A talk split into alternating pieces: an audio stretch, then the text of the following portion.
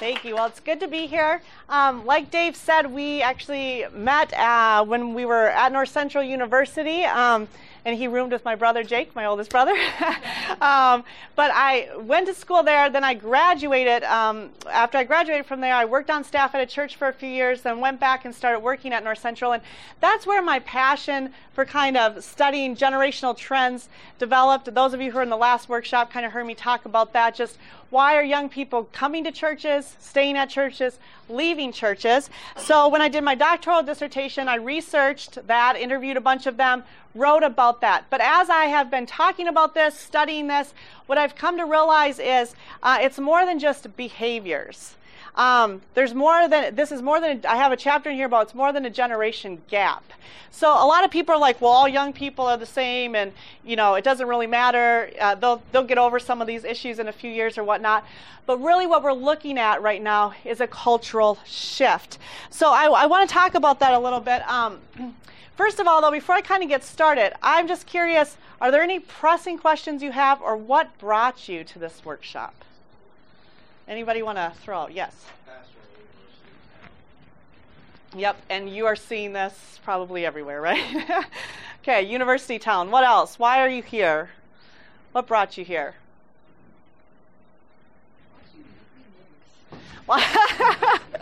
Watching the evening news. That's a good one, yes.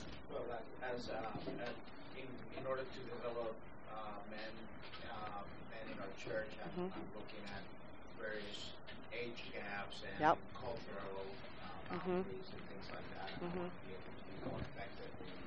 Mm-hmm. Yes.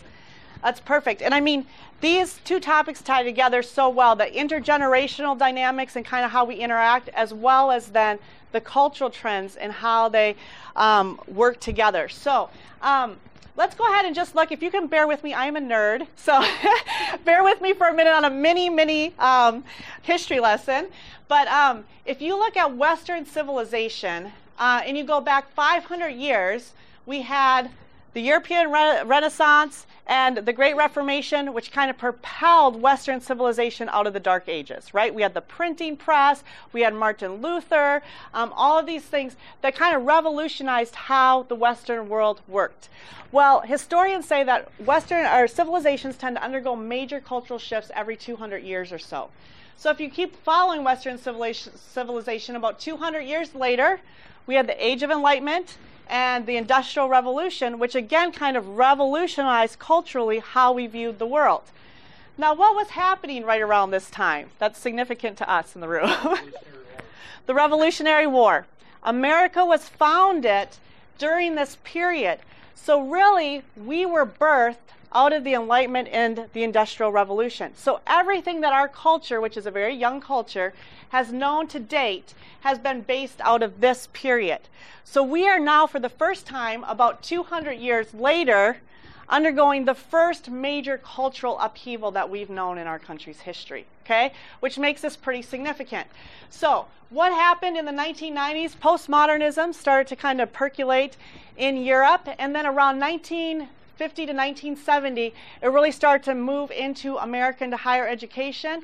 By the 1970s, 1980s, it began to really unfold into our culture. Okay, that's kind of the, the process that things fall. So, what's significant is around 1980, what generation was being born? Millennials. So, they are the first generation that has been completely brought up under this new mindset this new cultural mindset. So when we talk about this, and this is where the challenge for pastors and leaders in the church right now is huge. I believe we're facing one of the most challenging times that we faced in the American church because you're you are you have two different cultures sitting in your pews. You have two different worldviews. I grew up on the mission field, so you know we had to go through cross-cultural communications and how do you convey the message in this culture more effectively. That's what you're dealing with in your church. Except every morning you're not just every Sunday morning you're not talking to one culture that's different than you.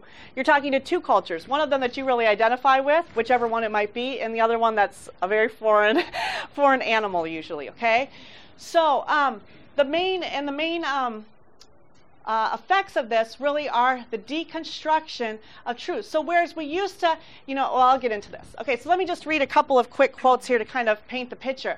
Dave Harvey, who is um, a historian, explained that the modern era centered on the Enlightenment project of the mid 18th century.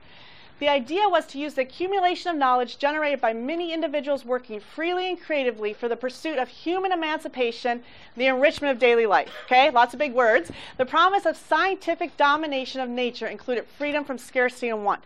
So, this was a scientific kind of revolution where we're like, okay, with reason, knowledge, science, we can change the world. We can solve the problems. People are not going to be hungry. People are not going to be poor. People are not going to be uneducated. Like we have, you know, it was that humanist mindset that we can fix all these problems. Well, about 200 years later, we realized that didn't really work out. okay, half the world still lives under $2 a day. People are still starving, hungry, all these things. So, what happens when you realize something doesn't work? You get rid of it. Yes. And you swing to the other extreme. Okay? So that's what's happening. So this is not the, the changing of worldviews is the discarding of something that was viewed as ineffective. Um, and that's part of uh, why sometimes we take it really personally when it's like, okay, well, that's the way that we've always done it, you know? But other people are saying, well, it doesn't work. That can be really hard and emotional, okay? So, postmodern philosophies, then, as they begin to analyze this, apply theories of deconstruction to the world as a whole.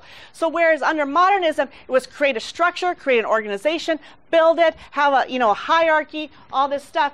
We started, and there's an absolute truth, which stems back to the Reformation, right? The Word of God is absolute. It is the truth upon which we can build everything. And that ties in very nicely with this whole knowledge, right? We understand knowledge. If we just study the word, all the answers are there.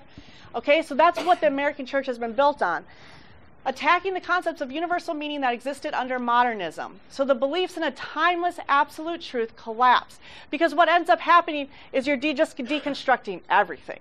Okay, so like in my doctoral program, I would just want to throw up some days leaving. I'm like, you can't say everything is terrible. because that's what we would do. We just sit around and say, these political systems are terrible. These economic systems are terrible. These leadership philosophies don't work. And we just sit around and critique every element of everything that doesn't work and tear everything apart. And then you walk out extremely depressed and discouraged because why even try? Which is part of the reason why we have high levels of depression, high levels of suicide, high levels of narcissistic personality disorder in younger generations right now. Okay? So, because what you're doing is this philosophy just deconstructs everything. So, there is no timeless absolute truth. Significant changes emerging from postmodernism are the values of all truths as absolute or valid. Community is more important than individualism. So, rather than a personal quest for finding meaning or truth. It's now you're finding meaning in the sense of your community. Okay, that's where, which is part, goes back to why teamwork, why collaboration, all those things are so important. And truth is determined in the context of specific communities. So, if this works right for my group of friends or my family, then that's what's right for us. Okay? I, I mean, oh my goodness. Oh, you just hear it everywhere. Every family every family, you know, structure should be acceptable. Every, you know, anyways, you guys know what I'm talking about. So, Peter Drucker indicated that this period we're now experiencing is but a transition. So, right now we're in the earthquake stage. So, everything is in upheaval. And we and it will not be permanent, but we don't know what's coming next. So cultural shifts take a couple decades to fully kind of settle in. And I believe I believe so strongly that this period of history is critical because where everything lands in the next 10 to 15 years is going to probably dictate a lot for the next 50, 100, 200 years. Okay? So, as Christian leaders, we have got to be engaged with this. And often what happens is it's just overwhelming and we can just pull away. And we kind of engage in our specific community of faith or belief, right? Versus engaging in it. Um, so, uh, what will emerge next? We cannot know. We can only hope and pray. Perhaps nothing beyond stoic resignation. Perhaps a rebirth of traditional religion, which some people have said is happening, addressing itself to the needs and challenges of the person in the knowledge society. So, what is this future going to look like? We don't really know. Okay, so here's kind of the frameworks um, that we're working with right now as the church. So you have your modern framework of truth, which many, many of your older generations and sometimes younger generations who have been brought up in a certain context or family adhere to a more modern framework of truth. And I do have these on my website, the PowerPoint slides. So if you want to go to my website, it's under the resources page at the bottom under recent events. You'll be able to download my PowerPoints. Um, but the modern framework of truth is confidence in reason to reveal truth, right? Yes, sir. Um, it's leadingtomorrow.org, and there's not a good bullet uh, board up here. Uh, leadingtomorrow.org, um, and I think I'm out of cards. I also have a booth out in the exhibit hall with my um, my business cards if you need one. Okay. Um, the reliance on reason. Okay, so think about apologetics. Ravi Zacharias, some of these people. You know, we've always approached the Truth Project from Focus on the Family. We've always approached apologetics and defending truth on logic and reason. If I can just have a better argument than you, well, I'm going to win. That is not necessarily working with people who are under, and you're not your head at a university town. It doesn't matter if reason is not what you base your life on. So it doesn't matter how great of an argument, apologetic argument you have, it doesn't work. Um, it's structured and hierarchical, and this is something so what we've done is we've now incorporated these ideas into the church. And this is the church that young adults are walking into with a completely different cultural worldview. So they walk into our church and they see structure and hierarchy. Well, if you want to do that program or you want to be mentored by someone, you need to go talk to the women's ministry director. Or you need to, well, you need to, that doesn't fit with our policy to have that type of ministry, or we don't have funding for that in the budget. Okay? It's structure and hierarchy. I I, I, I don't want to make a strong prediction, but I believe that the church in 20 years is going to look sh- very, very, very different than it does today. I would say to senior pastors, if you cannot pay your mortgage off in the next 10 years on your building, don't take it out. Okay? Millennials are not going to pay that mortgage. So if you can't get boomers to pay for it before they're retired living on Social Security, don't do it. Um, okay? Because structure and hierarchy is not, they, they don't want it. It's, it's got to be organic and open, okay? Under the framework of truth, everything was about we're creating. So we create theologies, we create um, doctrinal statements, we create statements of faith. We create these things, right? And we determine that this is what. Well, the new mindset is deconstructing it. Well, I don't like that part of it. I talked about this in my last workshop. We shop around, right? I don't like that part of this doctrinal statement. I don't like that about that one. I don't like this here. And so I'm going to pick these three, and that's what I'm going to have as my my statement of faith, my personal statement of faith, you know, that my friends and I adhere to because it's our community. Um, objectivity, things are black and white versus subjectivity where it's gray. I had this, uh, I, I, just had this one conversation that I always use when I explain this because it just sticks in my head. I was working at North Central and I was on a faculty committee and uh, there was probably like five or six faculty members and staff members and administrators in this committee and we had a student representative. And so we're in this meeting, and a topic came up that was very controversial for a couple of people. And so these two professors are basically yelling at each other, you know, this is my point, and of course they're professors, so they have opinions and ideas. And they're debating, you know, ardently, screaming across the table at each other. And I'm sitting there going, oh my goodness, we have a student in the room, guys, like calm it down, you know? So we, we get up and walk out, and I follow the student, and I'm like, how you doing? Are you okay? You just watched two of your Christian, godly professors fighting. um, and she was like, that was so refreshing. I was like, what? She's like, they believed something so strongly. They knew what they believed, and they believed it so strongly they were willing to yell about it. She's like, my world is so gray. I have no idea what I believe. I had another student, I remember she was one of our, you know, student most mature student leaders who was in all these leadership positions, had been mentored by multiple people, was her senior year, and she went out and she did something just really stupid. And um, as a result, sh- we could have dismissed her from the school, you know? And so here she is in this prominent leadership position, and she comes into my office and said, you know, what do I do? And I was like, I just need to understand what was going on in your head, you know? So I said, here's, here's the first step of our disciplinary process. I'm not going to kick you out of school. We're not going to have any disciplinary process or consequences. I just need you to first go home, come back in a week with a paper, write me a paper explaining your thought processes and why you made the decision that you made. I, I just cannot fathom why you made this decision. She came back a week later, sobbing, just sobbing. I'm like, where's the paper? I can't write it. I'm like, why? I have no idea what I believe, why I believe it, who I am, or why I did what I did. She's like, I just do whatever everybody else around me is doing. Defining truth within specific communities. This was a strong, godly, Christian young woman.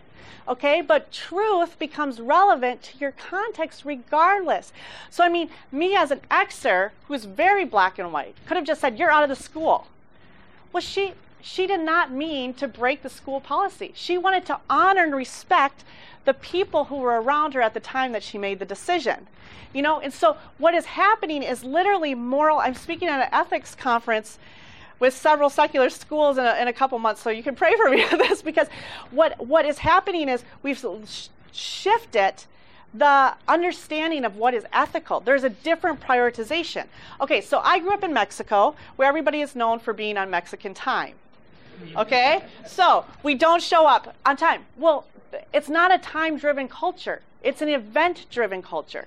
So if I'm getting ready, if I said I was going to meet you for Bible study at 9 o'clock at your house, and my neighbor shows up, well, it is based on the full hospitality cultural mindset of Mexican culture. I need to offer her un panecito y un cafecito and find out how her, you know, nietos are doing and have a conversation because it's a relational culture. And so I have to honor that relationship, talk to her, engage in that relationship, and that's an event that I'm having, coffee with my neighbor. Well, I can predict that. Well, if my neighbor doesn't leave until 9:30 then, well that event is done. I can now move to the next event on my schedule. Okay, so what happens is I, you know, Americans will often, or cold, cold, cold culture mindsets will often criticize warm culture mindsets for being irresponsible, for being, you know, not very punctual, whatever. Well, it's not true. They just prioritize different things. Under their ethical code, a relationship with my neighbor is more important than showing up on time for a Bible study when I know you're still going to be there at 9:30. So, um,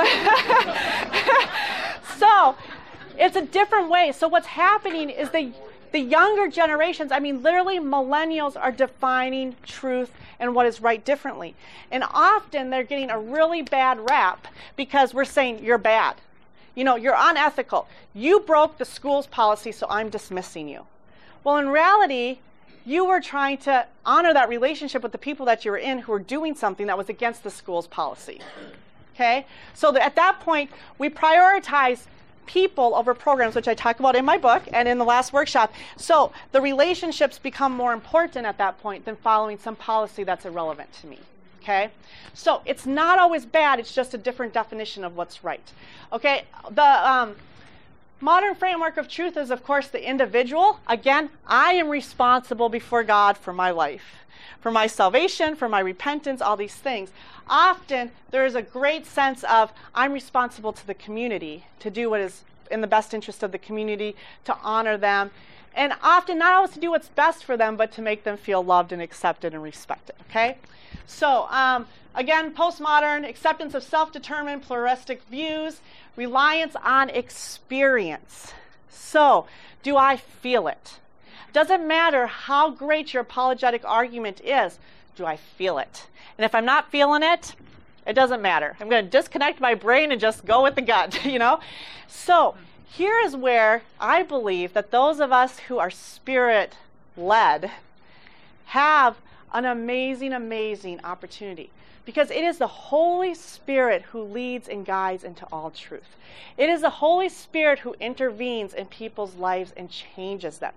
And I, will jump ahead of my slides because now I'm feeling my preach get on. So, um, in Hebrews 12, it talks about the shaking that there is a shaking that, that is coming so that everything that can remain will remain and those things that do not remain will be taken off and i believe that god sends cultural shifts every 200 years or so to shake off of his church the things that really are not supposed to be there.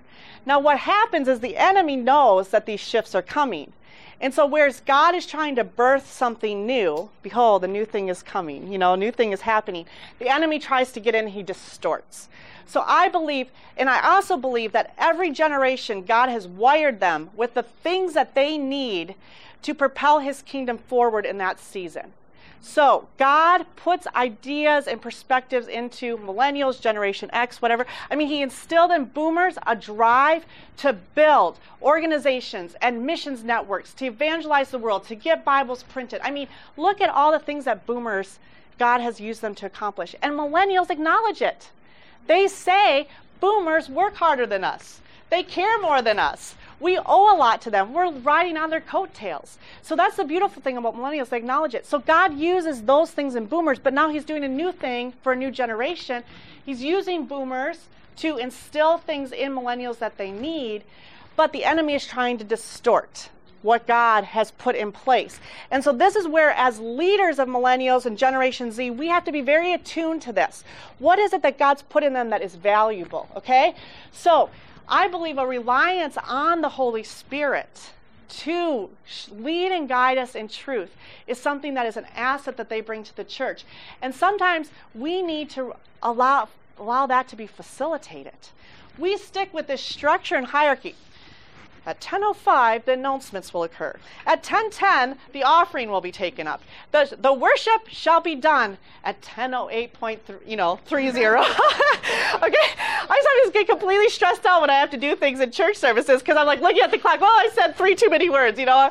But we keep things so structured and hierarchical, and we don't always allow for the very thing that would allow millennials to experience what God has. And to, to then have this experience, and once they have this, oh, I'm feeling it. I am feeling it. Okay, then it is the job of the older leaders to make sure that we're using this. Okay? But in a cross cultural experience, what you uh, often have to do is you have to go to where people are. You can't stand on this mountaintop and scream to the other mountain, come down through the valley and there's a small bridge that you'll cross at the you know in the stream that's what we do.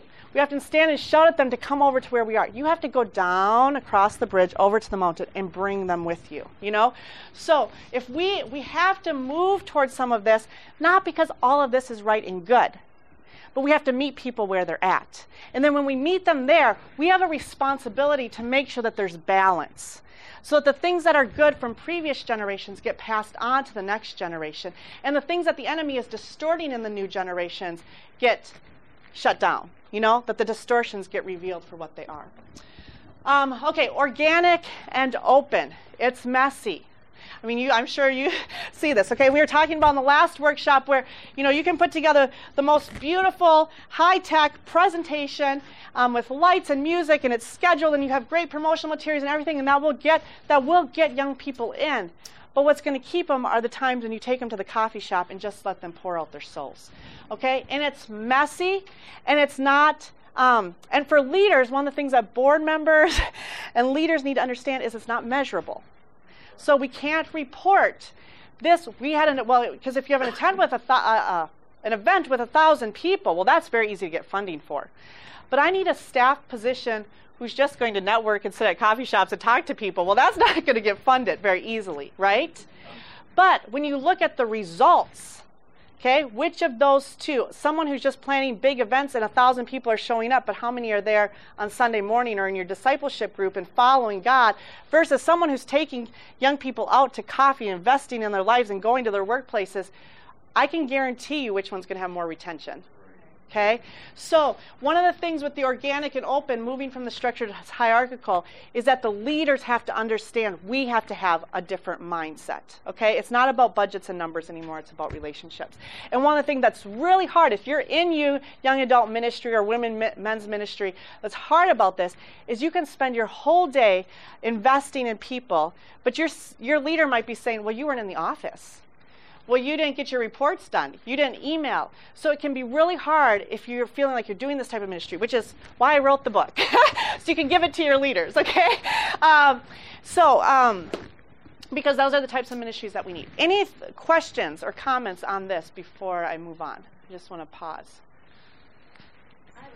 Yeah. I actually was in the other seminar mm-hmm. well, and this came to my mind. As a millennial um, in the church, and very much so some of us that have been in the church and stayed in the mm-hmm. honestly, yep. are just as frustrated as you are. Mm-hmm. And so I think I just I'm blown away by what you're saying. Mm-hmm. And a great thing that you can do is open your eyes and locate the ones who are like yes. come around. Yes. And then come alongside them. Yep. And just get an idea for how they're feeling about how they can reach their own. Yes. It's, it's very difficult. I yes. yes. So. And I and I mean it's hard for you guys even sometimes it's harder because you feel, and I'm, I'm not, I haven't to the tolerance thing yet, but you feel this pressure to not offend anyone and to not judge anyone. Okay, whereas older generations sometimes are already viewed as judgmental and having their opinions, and so when they share them, it's not a surprise. But you, you're part of that culture, and so to break a cultural norm when you're part of the culture is it's disconcerting, you know. So okay, I need to get moving on. Any other questions on this slide before I move on? Yeah. Oh, are you sure? Okay. Yeah.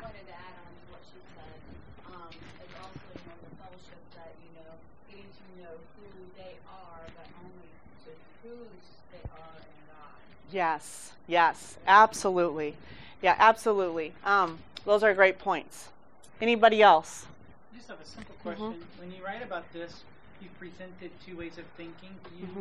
do you address bridging that gap? Mm-hmm. Yes, at the end. Okay. I will a little bit if I can get there.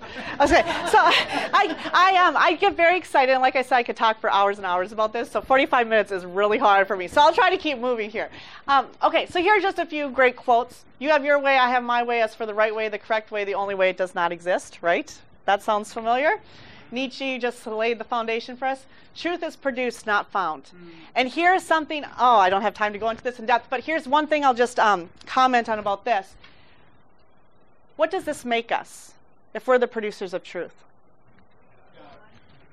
I believe our country right now is living the highest form of idolatry possible. It is one thing when you bow down to, I mean, I was just reading Isaiah 44 this week, you know, and God criticizes people for bowing down to these idols that they make. Well, what about when you when you make yourself the idol? I mean, I just it's I just get the chills thinking about it. I mean, what is coming to America? Lord, help us. Okay. Um, no right or wrong answer exists when values are at stake. So when I talk to schools, I talk about this, okay, because this is in the classrooms. This is in the textbooks. If you are a parent, a grandparent, read the textbooks, read the homework, because they are teaching. I mean, this tolerance education is everywhere. I love these two, two quotes. They give me hope, okay? Tolerance is the virtue of a man without convictions. Amen. okay, here's the thing about toleration, the doctrine of toleration, which is what my next book is going to be. I, I, just am starting on it, so I'm very excited. But um, toleration, the thing is, is that it is not bad to understand and respect.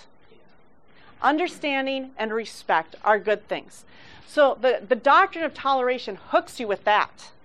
Of course, you're supposed to understand and respect. That, I mean, we all can agree on that. But they require, the doctrine of toleration, as it's playing out in our society today, requires affirmation and acceptance. It requires it. That is not true tolerance. Tolerance is not affirming and accepting everything, okay?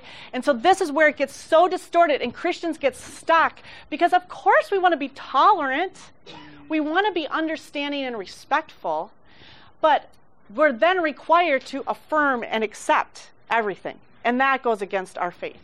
Okay? Truth has ceased to be a relationship between a statement and a reality, and it has become a judgment. Let me talk about this quickly. I believe, um, oh, I was I forgot about these slides. Um, Okay, just to give you a really quick snapshot, I'm going to skip a couple of these. Only 9% of all American adults today have a biblical worldview.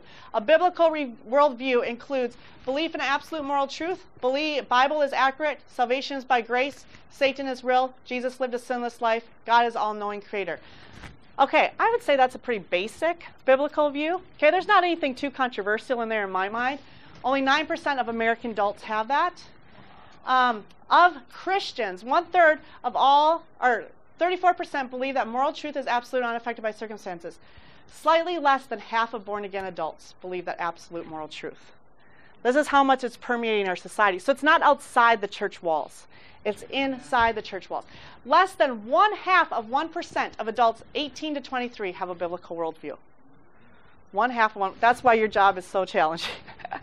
Okay, so when we come into these conversations, we don't have a common basis to start the conversation, right? So we have to start at a whole different place than where we started before. Okay. Um, most, someone said that this is the most quoted scripture in America today. It used to be John 3:16, right? Okay? Used to be John 3:16. No more. Okay? Do not judge or you will be judged. And um, let me just go ahead really quick. This is just, I saw this just like last week and I had to include it in my slide. This is a millennial believer who just posted this on her Facebook and I, I copied it from her because it just shows how this language plays out. Okay, and I don't think what she's saying is necessarily wrong, but it shows how the language plays out.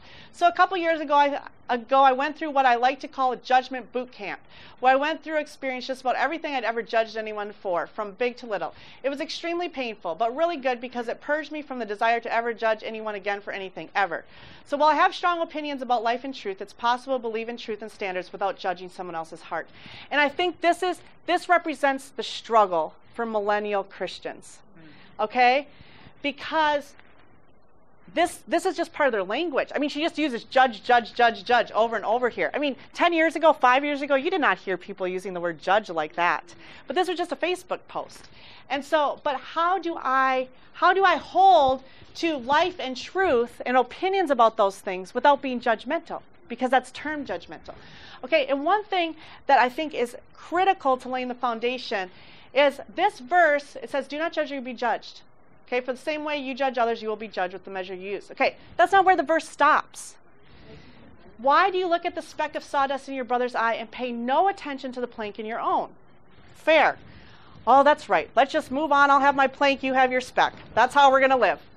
That's what we say. That's what it means. When we say do not judge, I'm going to live with my plank and you your speck, and I'm not going to dress your speck because I have a plank. That's how we interpret it, right?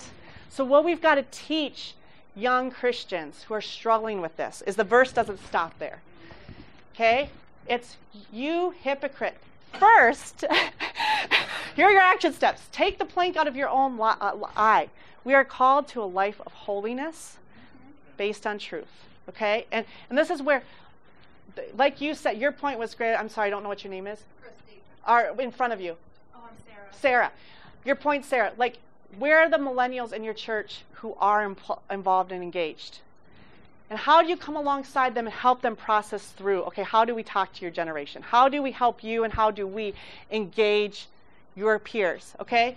Because it starts with God is intolerant of everything that is destructive to your life. There's a statement for you, okay? God is intolerant of everything. The Bible is intolerant of everything that is destructive to your life. Yes, the Bible is intolerant. I want to title my next book The Intolerant Gospel, but I don't know if my publisher is going to let me do that. I don't know that it will sell.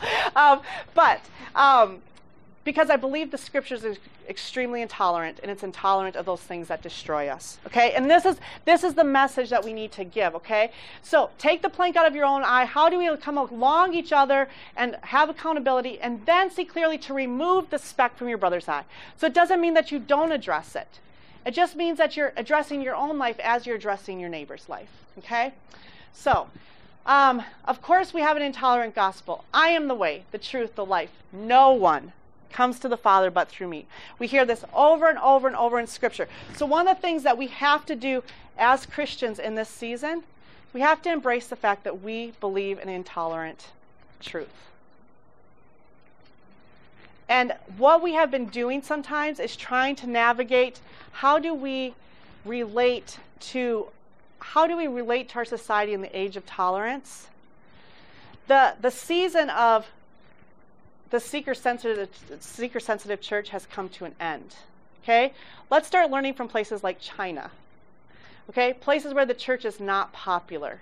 Because we are about to, we are already experiencing, but we are entering a season of social persecution in America. So they're not going to take us into the streets and flog us because we're we're not a bad country. okay? They're not going to do those things. But there is a social persecution that's coming to the church in America. And in the next five to ten years. And what we need to do as, as older Christians, we have got to equip those millennials. I call it the, the, um, the season of the remnant we're right now in a season of a remnant. So, where's the remnant of millennials, the Sarahs, who are in our churches who want to understand? And how do we give them, come alongside them? So we, we have to stop worrying about reaching the masses right now. Okay, we're going to reach the masses in a little while. But I feel, I believe that there's a season right now that we're in where we have got to, it's, it's our 12 disciples season. Okay? Where we invest, invest, invest into those millennials who are um, in our midst. Help them understand this. Get them so grounded in truth. And this is where the leaders in the church have to reassess how we measure success. Okay? Because we need three or five or 12 young adults that we as a church are just pouring our guts into. They are so solid in truth that so when their peers are saying, you are a bigot, okay? You are a hypocrite. You are intolerant. You are a bad person. That they have the strength to stand. And so, because what's going to happen next in the next season, I believe the mass season, the Peter on the preaching to the 3000 season that I'm excited about, is there's going to be a hunger for truth that's coming. Because when you have an entire generation that's so lost because there is no up and down, there's no right and wrong, like the hunger is going to grow. We're not at that point yet because it's still trendy. Okay? So in this season, we've got to invest in those that we're passing the baton to. So that when the season of hunger comes, those 12 are ready to just spread it like wildfire, right? Take it to the world. Oh, I'm just scared the chills. okay, so, um, okay, and here's what I believe is happening. So here's the verse I was referencing. At that time, his voice shook the earth, but now he has promised, Yet once more I will shake not only the earth, but also the heavens. This phrase, yet once more, indicates the removal of things that are shaken that are things that have been made. Okay, let me pause here because I haven't really talked about tradition. um, a lot of times, what happens when we're just overwhelmed is we retreat to the things that we know. Okay? So, when we're overwhelmed with what's happening with society and culture, we go back to our specific communities of belief and we keep, we practice. It's safe, it's comfortable, it's an escape from the craziness that's happening out there. So we begin to hold tightly to traditions, to the way that we've done it, or to things that make us feel safe. Um, some traditions are essential. We need them. Okay, things that would be viewed as tradition. I mean, think about the the, pract- the communion that some people might view as a tradition. It is central to our faith, and there is a reason that it is central to our faith. So we need to hold to that, and we need to then teach the next generation why that is central to our faith. Worship being 15 and a half minutes long is not central to our faith. okay? Singing a certain number of hymnals is not central to our faith. Okay? Now, it represents the practice of worship represents something that is central to our faith but the method and how we do it is not. And what this is, this shaking, it is that the things that have been made, that we've just created, that have served us as a vessel, a wineskin for a certain season, and have been effective in that season, but maybe are not the new wineskin.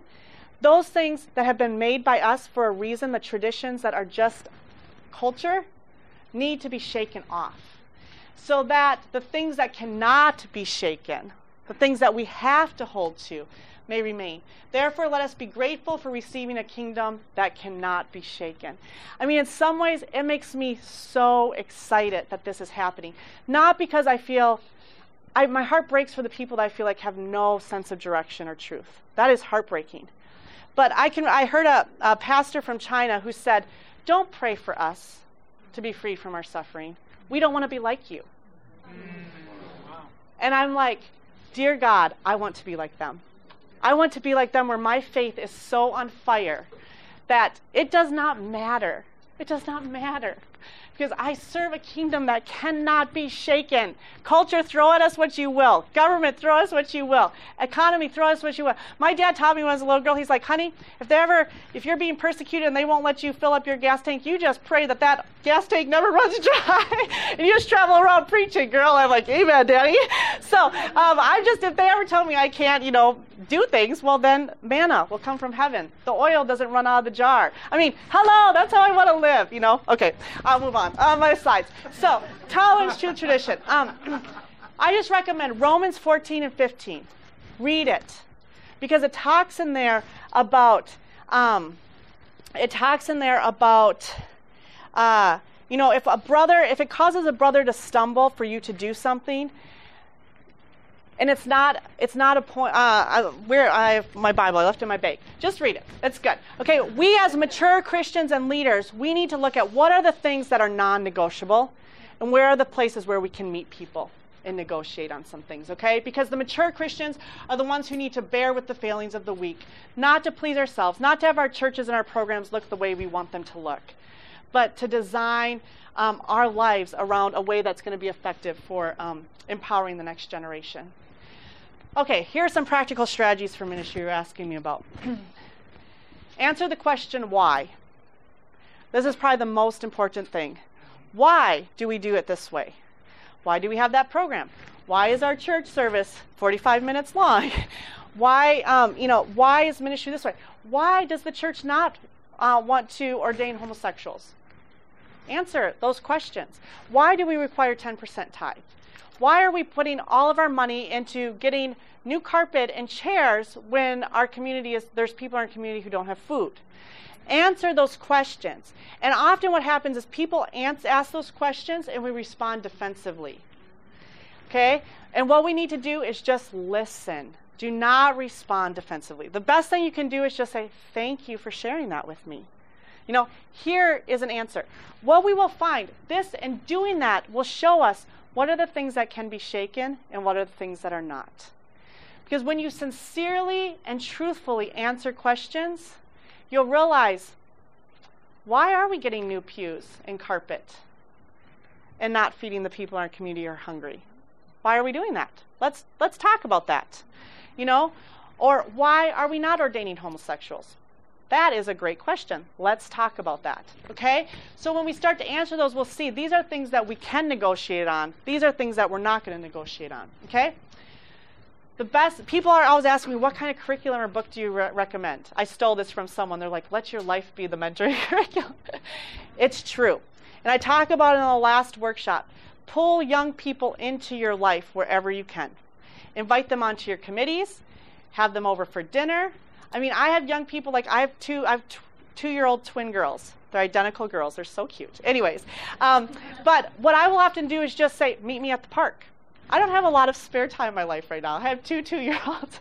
okay, but if you, I invite people just come hang out with me at the park, and we sit on the bench and talk while they crawl on the swing set, and it just come into my life, and then these young people get to watch me parent two in the mind stage. Mind, mind, mind, mind, mind, mind, mind. Everything belongs to two people at the same time. So watch me as I navigate that, okay? And then I'll show you all the places where I'm failing, and you can learn and do it differently when you have twins. Um, but anyway, so let your life be the mentoring curriculum. Bring people into your life. Engage in reverse mentoring, okay? Learn from people who are younger as well as older. I mean, I almost take notes when I'm taking, talking to young people because I'm like, you give me so much insight into a worldview that I do not understand. I need to be able to see the world through your eyes. So just talk and listen to young people, your grandkids, your nieces, your nephews, your neighbors, um, and even your friends, you know, and hear how are they seeing the world and, and seek to understand that. Ask them questions. Never start a conversation by telling people things start the have your go-to if you're you know just one of those people that hates initiating conversation have your go-to three or four questions that are open-ended that will bring information out of people. And then like i said identify what is tradition hold to what is truth negotiate on tradition but hold to truth. I'm going to go ahead and pass this around. If you're interested in my email newsletter drop your business card or the sheet in and then i'm going to do a drawing here for a couple of books.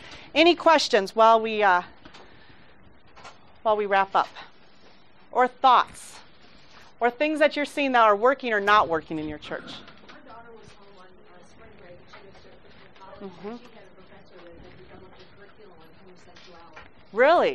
And at the last minute, the president shut it off and she said, I so wish she hadn't done that. She said, because I don't know what yep. I don't yep. understand because we're told to love the person and not the sinner, and that is not what she was taught because we're very black and white. Mm-hmm. Mm-hmm. I mean, mm-hmm. trying to get over there. Mm-hmm. How far do you go and what, mm-hmm. you know, what does it mean? Mm-hmm. And this is, I mean, this is, these are the types of conversations like how we engage with um, like the homosexual community as a church because this is something that our young adults are dealing with. They're working, it's their friends, their roommates, their coworkers. And sometimes as we need to just sit around with intergeneration groups and talk about it because there's not easy answers and there's not easy solutions. And so we need the part of the problem is the church is not talking about it. We're shutting down the curriculums, we're shutting down the discussions. And often even older generations are like, I don't know how to talk about this under the new mi- cultural mindsets. So we need to be having these conversations and asking and answering the questions and allowing the Holy Spirit to show us how to engage with some of these issues effectively. That's a great point. Other questions, comments? Yeah. Um, would you be able just to tell the age groups for each, and you had talked a lot about the Gen Xers, so Yep. what is the age groups for boomers, Gen Xers, and Yep. So millennials right now are 19 to 33. Um, Xers are 34 to 49. Um, and boomers are 50 to roughly 69, 70. Yep. Okay. 40 year olds would be uh, Xers. Yes. Group relate to millennials? hmm Yeah. So Gen uh, Gen Z or digital natives are a couple of the words um, are the younger generation, so 18 and younger. Uh, and they are very, they are different. They have some similarities because of technology and whatnot, but they are different in some ways. I would say that it looks like they're a little bit more responsible in some ways um, because they did not grow up in a time of affluence. Okay, they've grown up kind of post recession. So they have a better understanding of working hard for things. My parents didn't have a job. We didn't get as many things handed to us. A lot of them are working jobs, whereas millennials didn't necessarily do that as much in high school because parents want them to be in programs and such. So there are some changes, but technology wise, um, um, many of them are planning on being entrepreneurs and running their own business and not working for anybody okay? Because they've also watched how corporations and churches have treated their employees. Um, and technology with like social media and such, I believe that um, a lot of relational skills are going to be even less. Because what's happening is you have things like Snapchat, Whisper, Secret, where there's a lot less accountability. At least with Facebook, Instagram, Twitter, there was accountability. The cyberbullying and such that's occurring, there are no consequences for in relationships. So how relational I, I mean I think millennials probably are going to be doing a lot better job with communication, relationships, community, collaboration, respect. They have those values. I don't know that Gen Z has them as strongly.